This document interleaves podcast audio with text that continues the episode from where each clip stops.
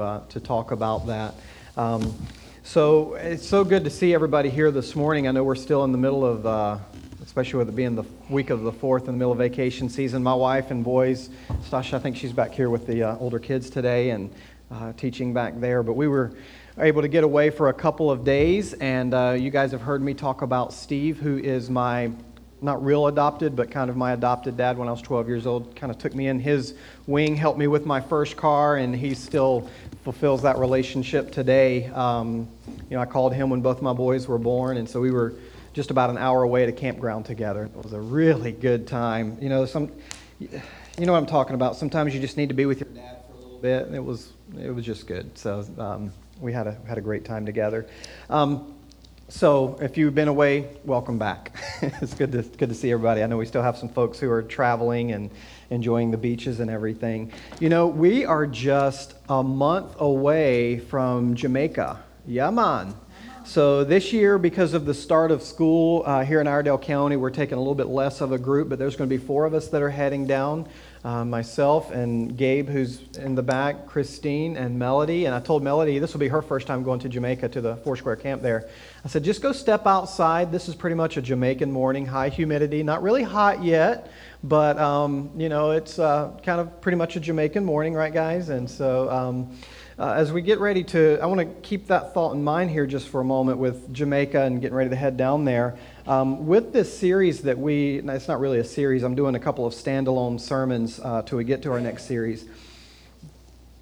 But this year, the theme of Foursquare is Jesus Christ, who is our healer, and restoration and wholeness. And we've kind of adopted this whole thing of moving from a place of brokenness, as Mr. Stoa said, into a place of wholeness. And so we're focusing on being whole people. And we've all pretty much agreed to the fact that we're going to finish up 2019 in this whole idea and series of wholeness. We're not going to be 100% whole at the end of this year. As a matter of fact, Philippians 1 6 tells us this, being confident of this, that he who has begun a good work in you, or began a good work in you, will carry it on to completion until the day of Jesus Christ returns, um, or, or, until we go home, right? And so we know that this process will be a lifelong continuation of maturing and developing in, in our lives, uh, in our relationship with Jesus, and the call that he has given to us. I look around the room and I don't see, and you know, I could get out my phone and do the whole selfie mode. There's not a single one of us that are perfect in here. Now, some are pretty close, right? See, no amens on that. Um, we're all in this process of becoming whole people. And what we're taking the latter half of the year to do is talk about how the presence of God is really the only way we're going to begin to see strides in that. We must have His presence we must enjoy the presence of God. We must experience the presence of God. And so, the previous two weeks, this being the third week, what I have done, we are Foursquare. And, and I'll say this every Sunday that we talk about Foursquare, we preach Jesus more than we preach we are Foursquare, right? Because we believe in Jesus Christ. I love our denomination, but we preach Jesus. However, with the recent convention, what I'm doing is wanting to bring the heart of what God is speaking to us because we have a mission. We have a mission around this world that we are to be focused in on. We just heard, um, by the way, a couple of weeks ago, it was confirmed that Dean is going to be headed back to Niger in September. Um, and so we have this global thing that, that we're after. That, because it's, it's, it's, the, it's the plan of God, isn't it, Dean? It's the plan of God, and you guys get to be a part of that. But we're seeking not only to become whole people, but also to bring wholeness to other people, whether it be here in Abundant Life, here in Mooresville and the surrounding area, North Carolina, the United States, or whether it be outside of the borders of the United States. We want to do what we can do to become whole people and bring wholeness to other people. Amen? So we're going to have some more opportunities next year. Um, again, I, I want to, especially with the message I'm, I'm, talking about today, I want you to be ready for this. We're looking at adding possibly or replacing possibly a couple of our missions trips just for next year uh, with Ireland. That's, that's looking like it might be June to see Tim and Christine O'Toole. Uh, there are some people that we graduated with, and there is a real need for the church to be present there in Ireland. The other one that we are taking a look at um, is going to be definitely a working. Um, if you enjoy hard physical labor, chopping wood, manly stuff, you have to grow your beard out type thing, we're looking at going to Alaska at some point next year. So, Mary, feel free to work on that now you want to go do. I know you love hard work because you work with your dad all the time. But, um, you know, this is absolutely it's open to, to ladies, and but, but just those are a couple things that I want you to be ready for. So, keep that tucked as we talk about today. I want to go back to, I believe it was two years ago, Dean, that we went to the Blue Hole in Jamaica two or three years ago um, that we were down there, and Nathan was with me on this trip. I don't think Stasha and Gabe were with me. But I found myself, okay, we have six and a half days that we're at the camp. On the seventh day, we rest. On the eighth day, we go to Jamaican churches, and then the, the whatever day it is, we fly home. But here we were on the seventh day, and it's our day where we get to do some shopping to bring back souvenirs, and we get to go to a fun place, whether it be a beach or this particular day we went to the Blue Hole. And I'm going to stand up here as an illustration. But um, we had just gone through a series of waterfalls, extremely cold water, by the way, extremely cold water, especially when it's as hot as humid, hot and humid as it is. And I found myself, after coming down some of these jumps and, and waterfalls, standing at the top of a 30 foot cliff, the last one, Dean? 30 foot cliff. My youngest son, I believe, well, my oldest son at the time was probably 14, had already taken the plunge. And I'm thinking, are you going to chicken out and your son have one up on you for the rest of your life, or are you going to take the plunge? And I thought serious about it. And I was like, I really don't have to do this, and I can still withhold some of my dignity. And I took the plunge. I took a risk because you guys know you've heard me tell the story. I do not. I'm not a fan of heights. Being up here isn't too bad because if I fall, I won't break too many bones necessarily. I do not like heights, but I took a risk and I jumped. And here's what I did. So, you know, when you're jumping from 30 feet up in the air, you ready, Mel? No, I don't think we'll go to the blue hole this year. But anyway, when you're th- you're thinking, all right, how am I going to enter the water? Because I don't want to belly flop. You know, I, I want to stay as straight as I and please believe me, there's enough there to belly flop. So, but I'm thinking, I don't want to land on my back or my head or turn upside down, and I don't want the water to rush up my nose. So, I hold my nose just like this, you know, and getting ready to go.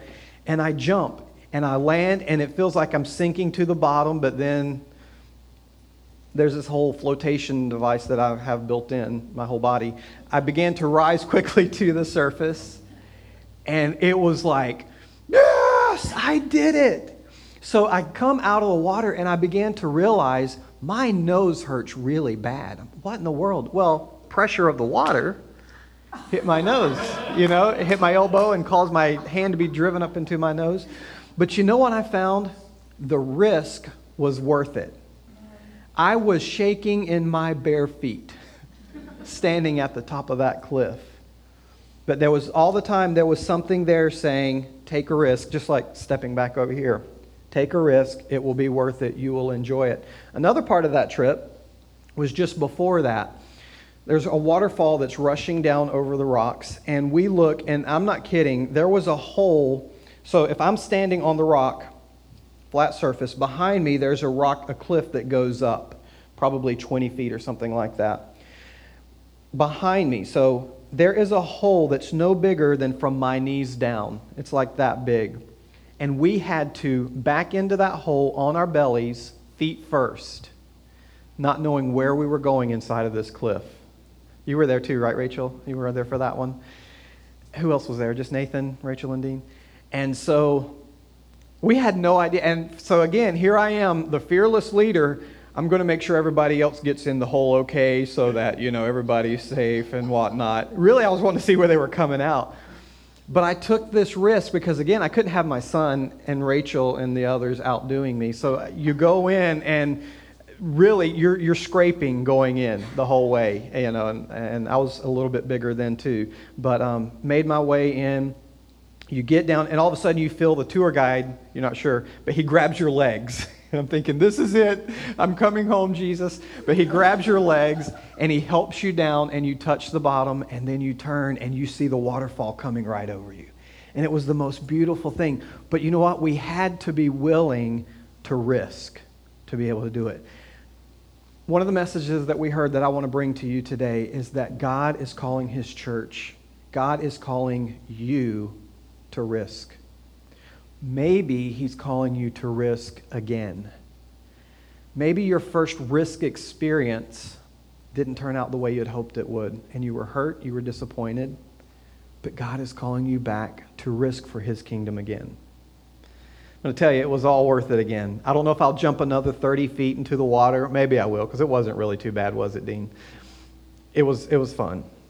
So I say that because I think we're going to a wedding this year. I'm not going to have to do that, so I can talk big now. What I want to look at today is patterns and rhythms of an individual, of people who have given their lives for the cause of Christ. What are some patterns that they have developed? What are some rhythms in their life that they have maybe put in place that they can continually take a, a risk for Jesus? They take a risk, it pays off. They take a risk, it didn't pay off. They continue to risk. What are these things? I want to look at these today. You can turn, if you want, to Luke chapter 5. We're going to tell a very familiar story today. If you've been in church uh, any time at all, you've heard this, I should say. Uh, but, but a familiar story to those who have uh, been in church for a while. If you haven't, maybe this is your first time hearing this particular story. I want to challenge you, I want to encourage you to be able to risk uh, today. And we're going to first of all see that risk is a pattern of life for those who have given their lives for the cause of Christ.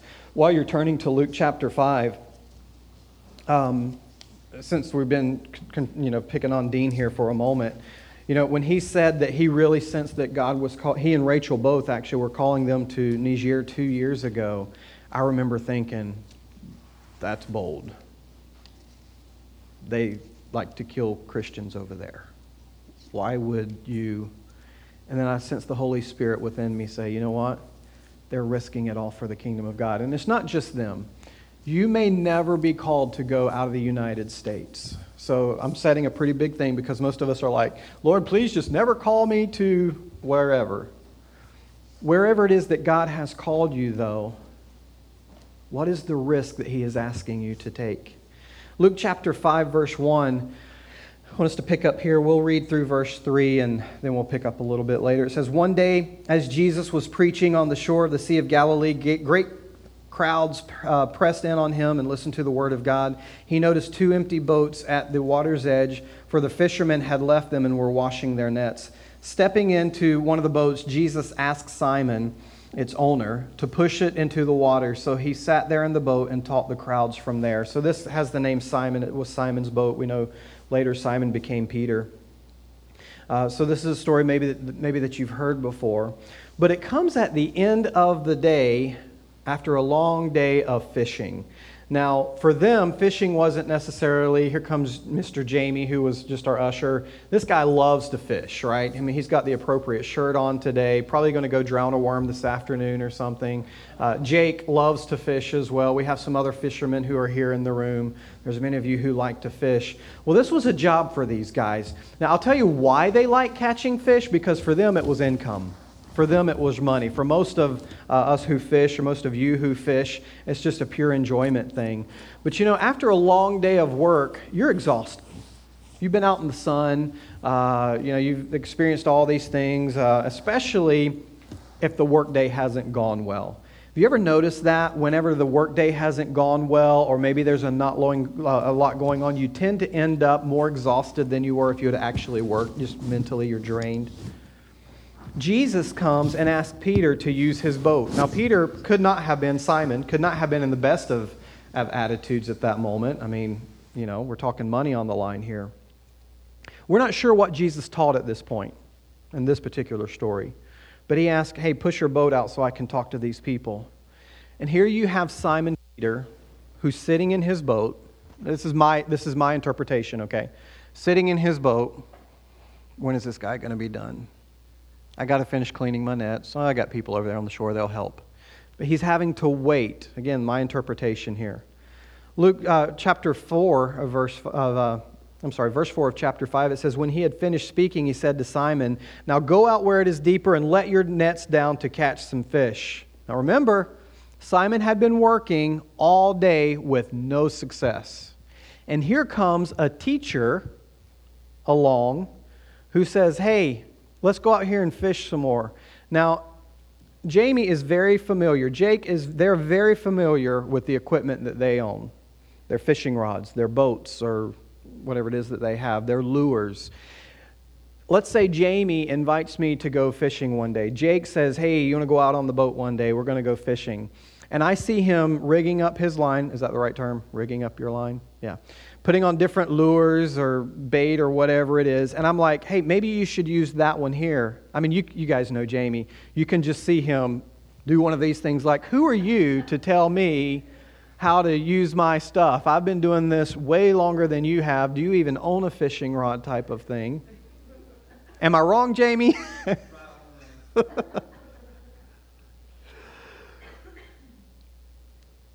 but that's essentially what was happening here. Fishermen, most fishermen know what works and what doesn't work. Interestingly enough, sidebar here, but it's still hard to get them off the water even when they're not biting. So, true, right? So, anyway, they know. Peter's thinking the fish aren't there. If they're not there, they're not there. They're just they're not there. It was it just it wasn't logical to Simon Peter. But look at his response in verse 5. He says, "Master." I want you to catch that word there. Master, Simon replied. We worked hard all last night and didn't catch a thing, but if you say so, I'll let down the nets again, is what he said. we've done this, Master. See, before this, most of the disciples had been calling Jesus teacher. They understood what he was teaching them, but something clicked in Peter's mind where he began to call Jesus master. See, had he still been referring to him as teacher, he'd have been like, you know, good job, preacher, good job, rabbi, but you know what? They're not biting. We'll just try again tomorrow or this evening or something like that. It's, it's, there's no point in it. But he called him master. Peter recognized the authority of Jesus. The term master moved beyond the term teacher. In Peter's reluctance, he recognized Jesus' authority and he acted upon Jesus' command even though it didn't make sense. And here's a question that I have for us today, and even for me as I was studying for this and hearing this at while we were at convention. Do I, do you call him master and respond to his call even when it doesn't make sense? Or are we reluctant still?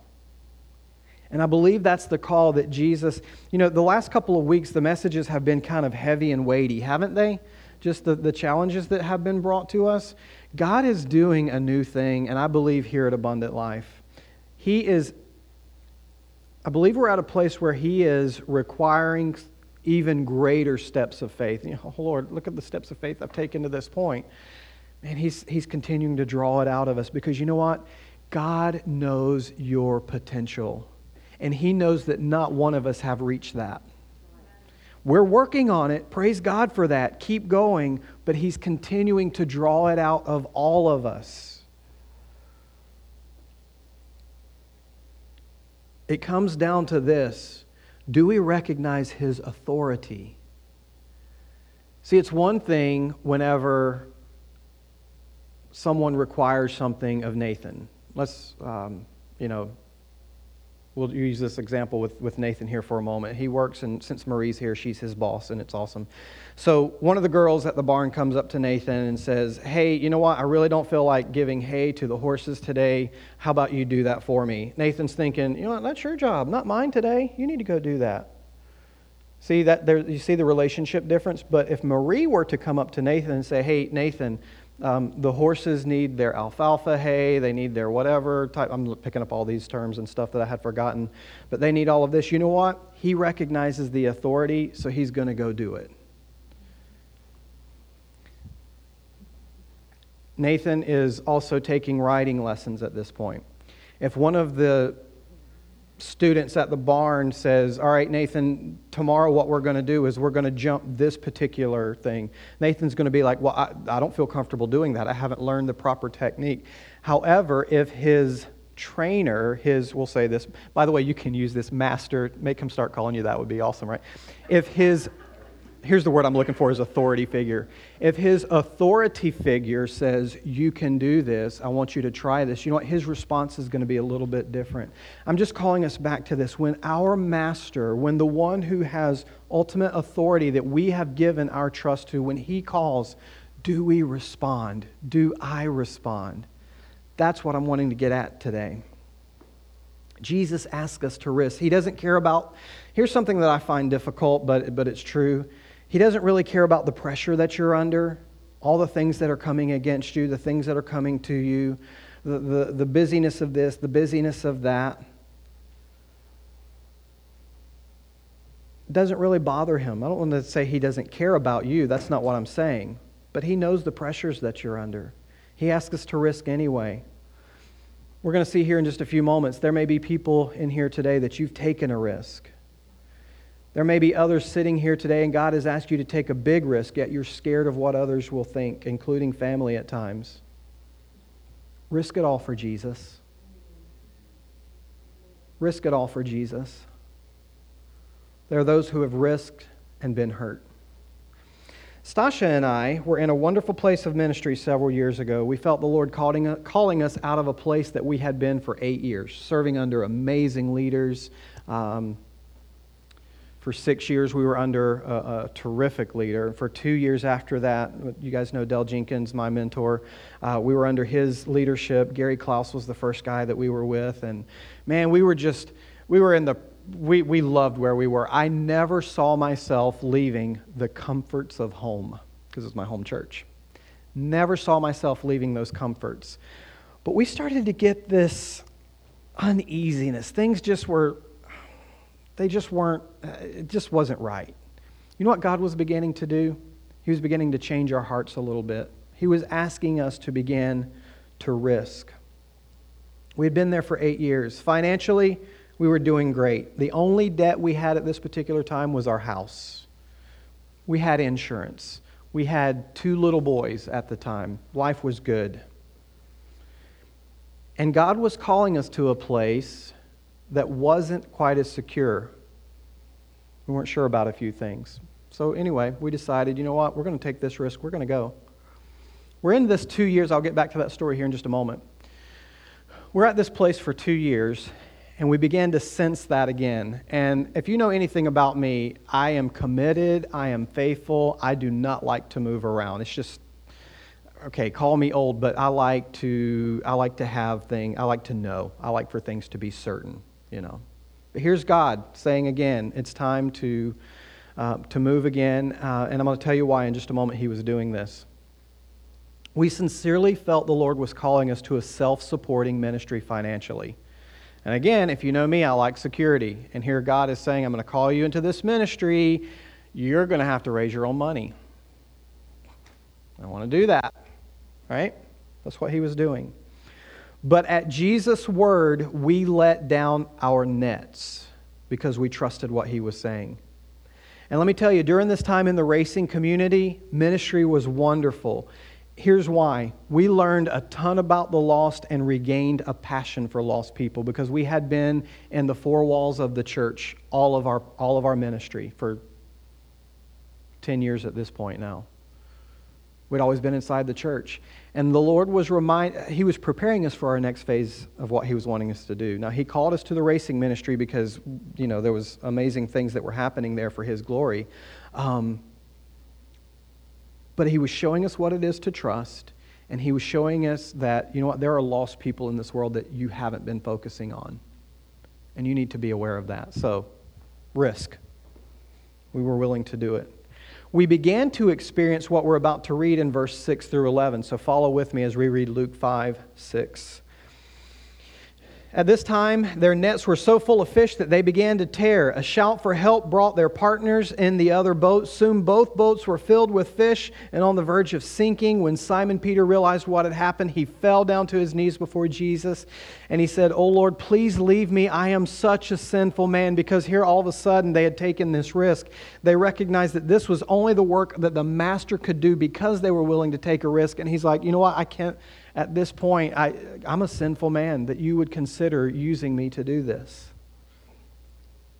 For he was awestruck, verse 9, by the number of fish that they had caught, and as were the others with them.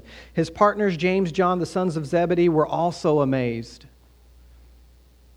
Here's our memory verse. I want you to read this with me. This is the last part of, of verse 10. Before we get to this, though, I want to encourage you. We're halfway through the year catch back up if you haven't been doing your memory verses. Again, the translation is not as important if you prefer King James over New Living, which we're doing, or New King or NIV, whatever. Get in on this. Can I make a confession here? I am a couple weeks behind on memorizing some, and I'm having to go back and I'm like, oh, I can't remember the one that was in February. You know what? Let's be real. It's going to be difficult, but let's keep doing it. So if you haven't been doing memory verses, let's catch back up. But here's today's uh, memory verse. You ready? Let's read it together. Jesus replied to Simon, Don't be afraid. From now on, you'll be fishing for people. We'll stop right there for a moment.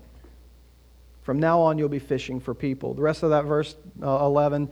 And as soon as they landed, they left everything and they followed Jesus.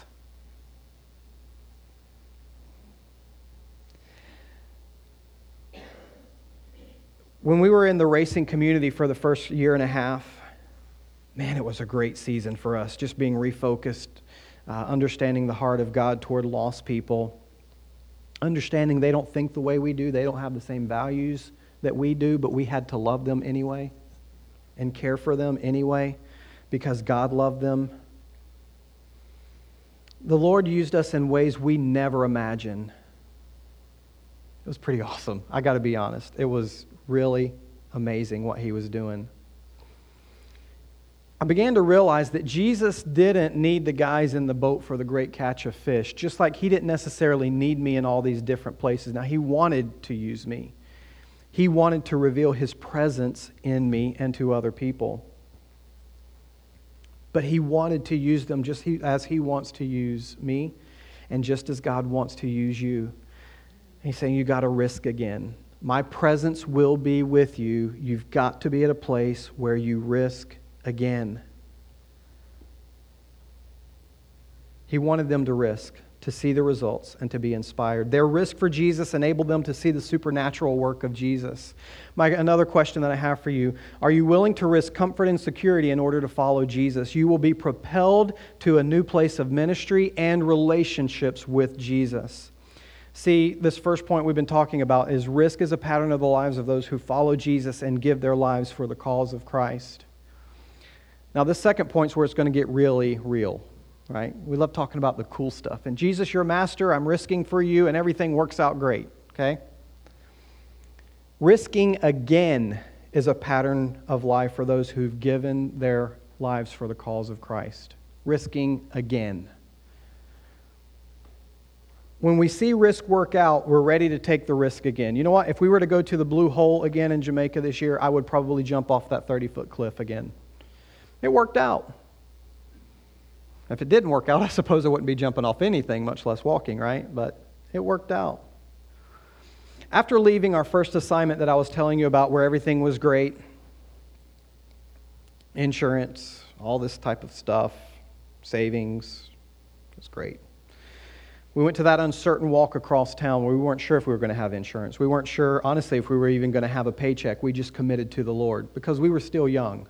We were willing to take a big risk. So we did it. We saw God provide. And that's when we decided to risk again two years later and go into the racing ministry that I was just telling you about. While it was a good move spiritually for us, we experienced confusion and uncertainty in the realm, of God's provision throughout that time. Part of it, again, I was not a good fundraiser. But there were some things that had been told to us that would happen. And can I be honest with you? There was an element in my mind that said, God, if I am willing to risk my wife and my kids to go into this territory, then you will provide for me. And it didn't happen. And you know what? I felt betrayed by God. I'm just being honest. I felt so betrayed. Now, there were some things that we could have adjusted that looking back, yes, absolutely. But all these promises that we had, all this, this stuff that had been told to us, it didn't happen and we felt betrayed by God, just being honest. We still loved Him, okay? We did. We still loved God. We still served Him. You ever been there? Travel began to become very wearisome, going to Chicago, going to Iowa, Kansas, all these different places where these races were happening. Honestly, the impact in that ministry began to wane too. Part of that, I'm sure, is the frustration and, and the discouragement that we were feeling, but It just didn't seem we were as impactful as we had once been, despite prayer, despite fasting, despite asking. We were at a place financially where there were at least two months we had to put our house payment on a credit card. Talk to a financial advisor and ask them if they think that's smart. You know what we felt? Betrayed by God. God, we took this great risk for you and it didn't work out. You ever been there? God, we took this great risk for you and why we're still tithing and it's not happening. We felt betrayed. Our risk meter was at an all time low. God, how? God, why? We knew that this season was only temporary, even when we went into it. We knew it wouldn't last forever, but we knew it's where God had led us at this point. There was a temptation to either take a steady, great paying job or to pursue another church ministry that, quite frankly, was also uncertain. It would be the smallest church that we had ministered in. Not as just, we've never been a senior pastor, but at this particular time, it would have been the smallest church that we would have ministered in. I, I'm, I'm telling this from our point of view walking into this, okay? We didn't know the great people that were here. And so, could they support us financially? Would they even like us? The risk meter was at an all time low, but we began to talk to Pastor Bob, who was here before us, Bob Bankhead. He and Sherry are awesome people. We began to talk to them. But Lord, we just finished coming out of a season of risk and it didn't work out. I've got this great job over here. It wouldn't be in ministry, but man, our financial status would be secure. You know, schedule would be certain. Those were the ir- real issues that were going through our heads. But we had to come to the place where Simon Peter was, where he could either call Jesus teacher because he loved what he was saying. I, I knew I was going to do this one day. Where he knew what Jesus was saying and he thought they were great teachings, but instead he chose to call him master and to obey him, even when it didn't seem like the right thing to do. And people all around, possibly. You know, you, you think Simon's dad, his brothers were like, dude, we got this family business here. What do you think you're doing? What do you mean you're going to go self support your family through fundraising and go chase races everywhere? What are you thinking? See, it didn't work out, did it? You ever been there? I've been there. It wasn't fun. So here he is saying, risk again. See, for us, it was a financial thing. For us, it was an effective in ministry thing. And here's what I had found that Master Jesus had messed up my life in my head, okay? This is what I was thinking. Being real, being honest. Master Jesus had messed up my life. We were now in serious debt, not sure about our call, but we still loved Jesus, and we were willing to call him teacher and sit in Sunday morning services and Wednesday night services. I mean, it's just how I was brought up. You're going to be in church when the doors are open. We hadn't waned from that at all. We still love Jesus, but were we willing to risk again and call him master? In reality, we don't always have to be obedient to the teacher. Right, Murray?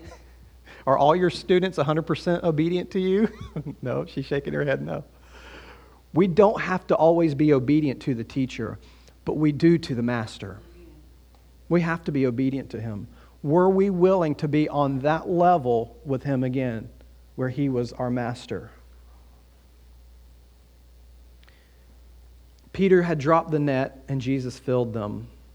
But what happens when we drop the net against all odds, expecting Jesus to fulfill them, but it didn't happen? We're disappointed. I want us to turn to John chapter 21.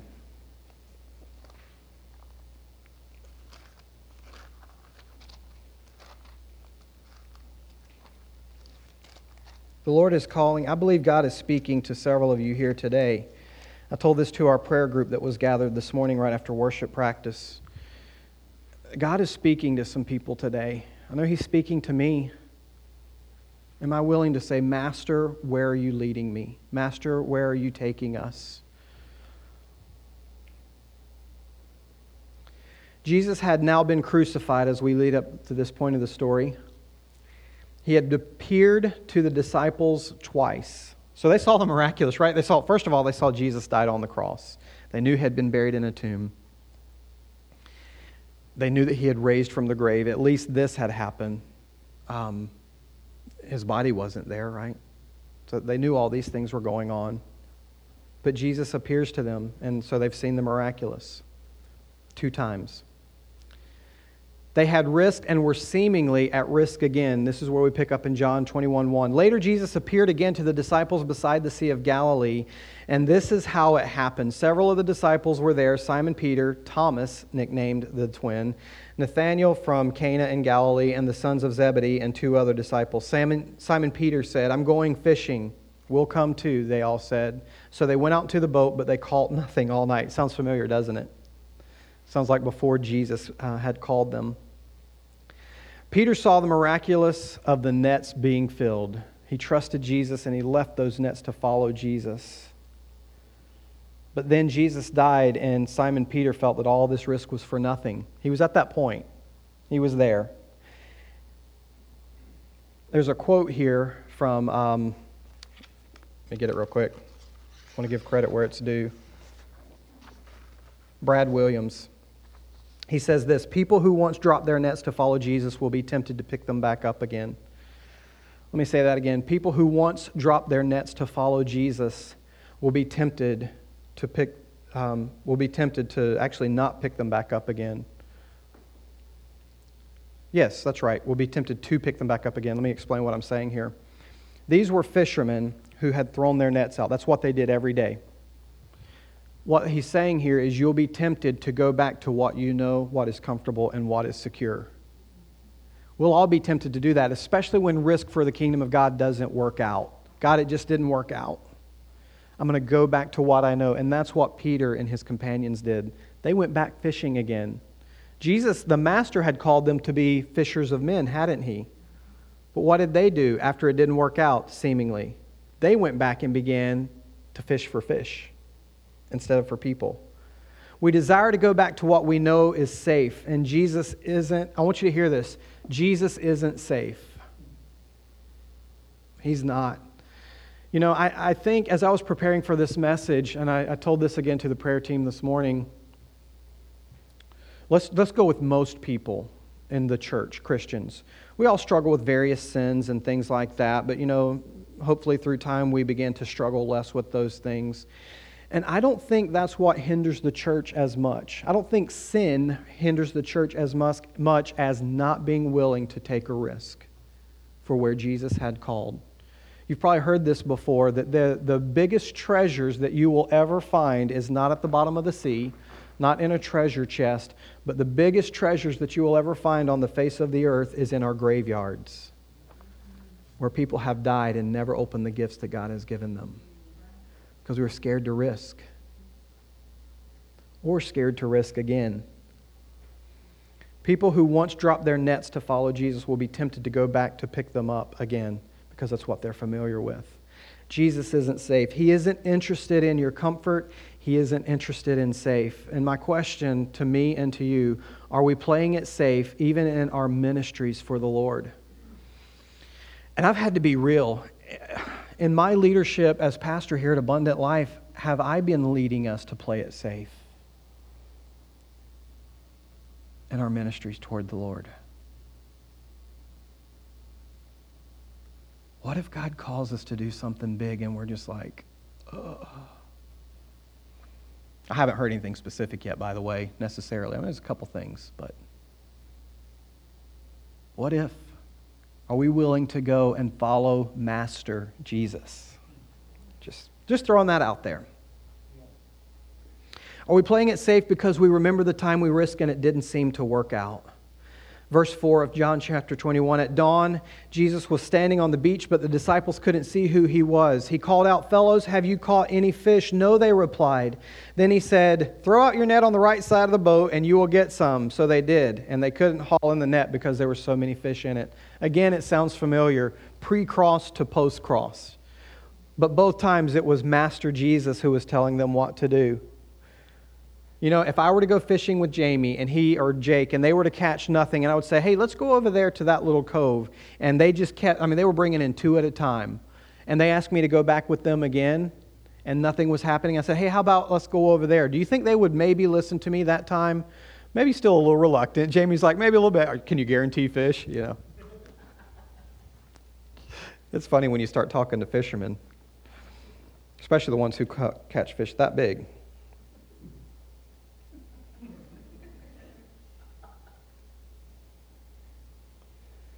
Jesus was inviting them back again to risk it all. And they risk again, and the miraculous happened. Verse 7 Then the, the disciple Jesus loved said to Peter, It is the Lord. When Simon Peter heard that it was the Lord, he put on his tunic, for he, he, he had stripped for work. He jumped into the water and headed to the shore. The others stayed with the boat and pulled the loaded net to shore. They were only there for uh, about 100 yards from the shore. Jesus again addressed them after this great risk and this great catch. So here's Jesus, the master, talking to them again. Hey, throw out on the other side. Risk again. Be willing to throw your ministry net back out this time. Verse 18 of John 21, if you'll drop down a few verses. Jesus goes on to say, I tell you the truth, when you were young, you were able to do as you liked. You dressed yourself and went wherever you wanted to go. But when you are old, you will stretch out your hands, and others will dress you and take you where do you, not, you do not want to go. Jesus said this to let him know by what kind of death he would glorify God. Then Jesus told him, Follow me. Anybody ready to sign up for that? Take up your cross, deny yourself, and follow me. If you want to gain your life, you must lose it. Were the things Jesus was the things that Jesus were saying. Now, you guys know my theology on this. I do not believe for one moment that God puts harm on us, that He puts sickness upon us. Um, you know, the, the, enemy comes to steal, kill, and destroy, destroy kill, steal, and steal, kill, and destroy. Jesus says, "I've come to give you life." I think it was during our experience we learned to trust our master. Looking back, yes, there's things we could have done differently, but you know what? The betrayal sense that we had was still there. And I think what we learned through this whole experience that I want to be reminded of and that I want to get back into is even if things aren't going how I think they should go, even if it means laying down my life in my comforts that I so much enjoy, Am I willing to follow Master Jesus? Or am I just as excited to, like, you know, just read his word and think, that's such a great teaching for somebody else? I think it's wonderful. God's word is true, but not this part for me. Kind of the whole thing when missionaries years ago used to come to our churches Lord, it's wonderful what they're doing, just don't call me there. I may or may not have ever said that. They had been discouraged and floundered about all this until he came back to them, and it was a season of familiar and faithful, faithlessness that they were in. Let me say that again. When they were out fishing on the boat, it was a season of familiar and faithlessness. And we were so tempted to go back into a season of familiar and really didn't require a lot of faith. Not saying we didn't have faith in God. Please hear me on that. We love Jesus. But it didn't, what we could have done did, would not have required a lot of faith to say, God, you're going to take care of us. Our greatest, our greatest risk with the greatest rewards often come after great seasons of heartache and frustration. So I want to encourage you in this. If you've experienced great heartache and great frustration, now is the time to jump back in with both feet. Because you know what? That's what happened to the disciples. Jesus said, You're going to die. Did you catch that? When you are old, you will stretch out your hands, and others will dress you and take you where you do not want to go. Jesus said this to let him know what kind of death he would glorify God. Then Jesus said, Follow me. See, I like the stuff where you come to Jesus and everything will be safe and everything will be okay and your life will make sense from this point on. But that's not what Jesus taught oftentimes. It was, you know what, you're going to experience this and this, but are you willing to take the risk because you know what? I will be glorified. That's the real gospel of what's happening here. And, and I've said this before too. I'm thankful for the blessings of God. I truly am. We enjoy those. But I'm willing, am I willing to risk it all? Nets being filled because of risk is often on the other side of seasons of heartache and frustration. Stasha and I were a little afraid to risk again after the season of unmet expectations and disappointment, but we chose to risk and we have experienced our spiritual nets being filled for six and a half years now. We weren't sure what we were coming into. You weren't sure what you were getting, for those of you here who were here at that time, right? You didn't know what you were getting. And some of you are thinking, Lord, why did it happen? Maybe. I won't say. We still don't know what you got, right? I'll accept that. But you know, and, and let me be serious about this too. You know the reason for that? God's still working, and there's some risk that we have not, there's some risk that we have not taken yet. That God has called us to. But you know what these six and a half years have been? Preparation. You know what God has been doing in these six and a half years? Excuse the notes for a moment. Excuse the time for a moment. I want to speak to the people who were here when we came, okay? Just for a moment. Man, God was stirring some things, wasn't He? We knew that God had put us in a new season. He had put the folks that were here in a new season. He had put me and Stasha in a new season. And we began to read scriptures of things that said, You will become a source and a symbol of blessing out of Zechariah 8, I think, something like that. That was a word that he gave us early on, and we began to see these particular things. You know what he began to do after that? He said, There's a mission, there's a risk that you're going to have to take. You know what he began to do from that point? He began to send us Luke and Emma. He began to send us Mike and Christine, Dean, Rachel, Kendall, Ink and Beth, the Palmatiers, Mark. So you guys were here. Sandy was here. Uh, about to say Randy. Rusty, good Lord. I'm getting old.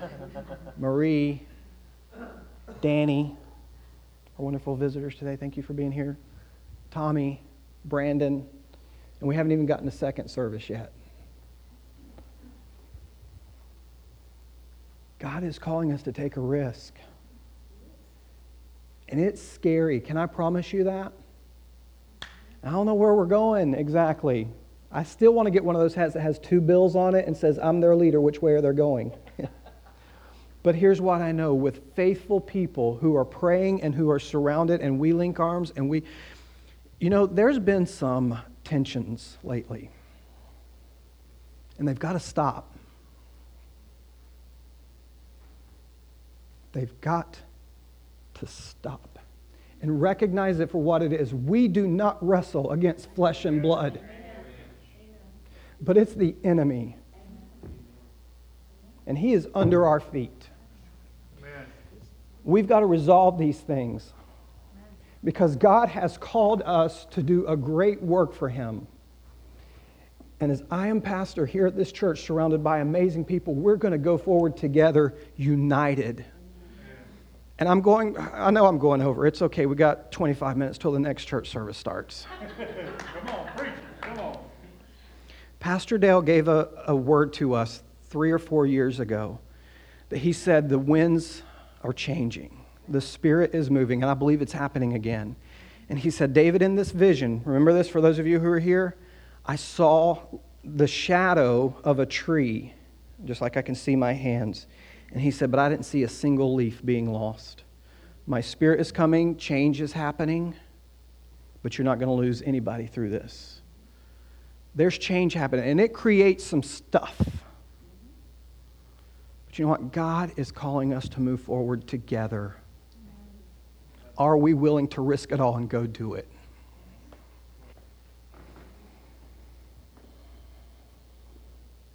May we never stop trusting our Master Jesus.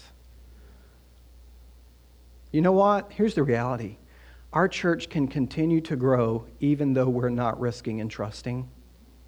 It can. Our church can grow without risking and trusting. But I don't want to fall into that trap. I want to continue to say yes in uncertain and unsafe times for the risk of Jesus, for the cause of Jesus. Final question. Well, no, it's not. Almost. If your church was the only church, what would you do next? You know what? The early church had to answer that question because guess what? They were the only church. We may be the only Jesus that people see. What are they going to look at? What are they going to see? Are you willing to take a risk for Jesus? Are you willing to take risk with me? Are you willing to risk even if you've been disappointed by Jesus or were burned in the past? Let Jesus heal you and let's follow the Master. Let the calluses be removed from your heart and my heart because I want to tell you, I have some. From six and a half to ten years ago, I still have some that were exposed preparing for this mission, this mission, this message. Let's risk again. Jesus is your healer. Jesus is your restorer, and He is your path to wholeness. Let Jesus be the source of our faith and be willing to take a risk. Can we stand up together? And I'm going to ask you to do something extremely cheesy here for a moment. You may think it's extremely cheesy, but you know what? I think it's going to do something in the spirit here. I want us to join across the aisle. Let's just join hands for a moment. Just as a I don't know. I just felt we needed to do it. Jesus, may we be people who are willing to risk again. Your spirit is moving among us, and we are, we're, we're sensing it. Anytime there's change, we sense it. We can feel the tension, we can feel the blessing, we can feel the encouragement, we can feel the discouragement of it all. But Lord, you are moving. And God, I don't want to miss it. I don't want to be the leader that causes abundant life to miss it, Lord. God, may we follow after you and move forward in a spirit of unity and a spirit of trust, willing to risk it all. God, I stand up here confidently. I've said, man, it seems like I do this so many times. I can confidently say I'm not exactly sure where God is taking us. But here's what I know I'm willing to go. And God, we're willing to go. Would you reveal that to us today, God? Would you reveal that to us in the coming days? You know, church, we've had this whole thing of, of what's next for us. What's next for abundant life? Are, are we tearing down these buildings and building new here? Are we buying land and building there? Are we moving location? You know, all these things because just amazing. Thank you, Lord, for the growth, all this stuff that we're able to enjoy. I'm thankful for it. But God, would you reveal your will? God, soften our hearts. God calls us to be a place of unity to where there's nothing hindering moving forward. God, in my heart, will you remove those calluses? In my heart, will you remove the doubt? God, I thank you for the brothers and sisters that are in this room at this moment, every single one of them. God, I pray your blessings upon them. God, I pray a spirit of faith to rise up within them. And God, that if it's here at Abundant Life or if it's outside of these walls, to there's many ministries outside the walls of, of this church. If you've called them to that in their workplaces, in their homes, God, I pray for, for men who are leading their homes that they would be willing to take a risk for the kingdom of God. People who are leading their businesses, their companies, their employees, their as their supervisors, Lord, or even just being a leader because they're a follower of Jesus. God, that you would give them boldness and an ability to risk again in Jesus' name. Amen. Amen. Give somebody a hug. I'm going to ask uh, Larry if he'll come on up and Miss Gail if she'll pray for us as we, they, they will pray for us as we are getting ready to dismiss. You can stay standing. Um, Stasha and I love you. Again, if you've never received Jesus as your personal Savior, Larry and Gail are going to be available to you to pray for you. If you need healing, if you, you know what, I haven't been willing to risk and I need you guys to agree with me, come down let them pray for you. Amen. Um, I'll see you at the back. I think Stasha may be making her way up um, to love you and hug on you as well. Please hear my heart. We love you so much. I am so proud of the risk that I have seen I want you to understand this is not a message of me up here doing this. I cannot tell you how many times these past two weeks getting ready for this, it has been, God, I am so sorry. You hear my heart in all of this? Let's do this together. Amen? Amen. Larry Gail.